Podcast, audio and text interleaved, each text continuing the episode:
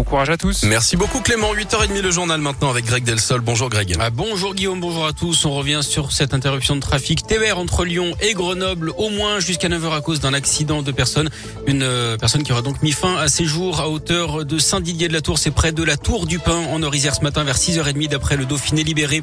À la une, on connaît la date du débat de l'entre-deux tours présidentiel. Ce sera mercredi 20 avril à 21h sur TF1 France 2 et les chaînes d'infos en continu. Reste à savoir quels journalistes mèneront le débat. Anne-Sophie Lapix devrait être écartée. Emmanuel Macron et Marine Le Pen ne voudraient pas de la titulaire du 20h de France 2. La candidate du RN qui était elle sur TF1 hier soir, elle a critiqué la politique de son rival qu'elle juge extrêmement dure à l'égard des plus modestes. Elle assure avoir le projet le plus protecteur du système de protection sociale. Emmanuel Macron lui a passé la journée d'hier à Mulhouse et à Strasbourg, deux villes dans lesquelles Jean-Luc Mélenchon était arrivé en tête dimanche soir.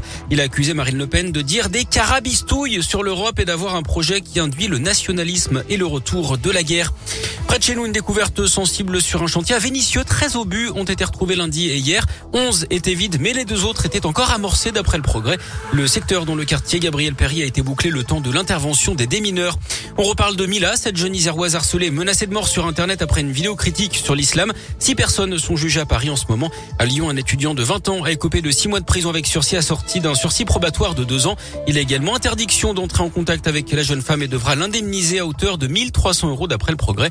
Il l'avait insulté et menacé sur Instagram fin 2020.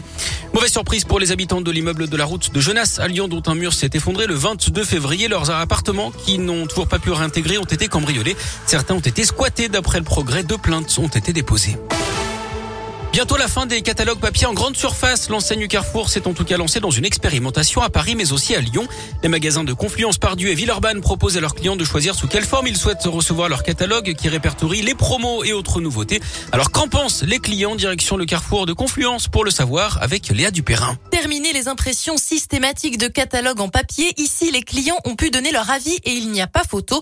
Mathieu Reynaud est manager relations clients. Un mois après, une majorité de nos clients ont choisi de recevoir leur catalogue par mail il y a toujours en second plan des clients qui ont souhaité recevoir eux-mêmes leur catalogue à leur adresse, mais on voit qu'une majorité a quand même choisi le SMS et est quand même euh, suiveur dans cet engagement qu'on a. Mail, SMS ou WhatsApp, au choix, c'est moins d'argent dépensé dans l'impression des catalogues, mais c'est surtout des économies de papier. Et ça, c'est une évidence pour Julien, client fidèle. La plupart du temps, bah, ça finit à la poubelle. Quoi. Donc au final, euh, dépenser autant d'argent et autant de papier pour euh, si peu de temps, peut-être qu'il y a un truc à faire. Quoi. Médina, elle aussi, habituée du magasin, partage le même avis. Oui, pour la protection de la planète et pour l'avenir, euh, pour les économies, c'est un premier pas. Les clients espèrent aussi que les marques pourront un jour réduire un peu plus leurs emballages dans les rayons. Et avec cette opération, Carrefour espère économiser 1000 tonnes de papier par an sur 35 magasins concernés.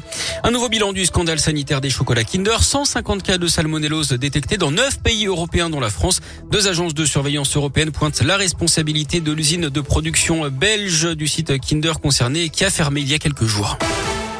Le foot et la qualification des Françaises pour le prochain mondial en Australie et en Nouvelle-Zélande. Ce sera l'an prochain. Elles ont battu la Slovénie 1-0 sur un but de la lyonnaise Cascarino. Et puis en basket, victoire de Lasvel dans le derby hier en championnat. Les Villeurbanais se sont imposés 91-82 à Rouen.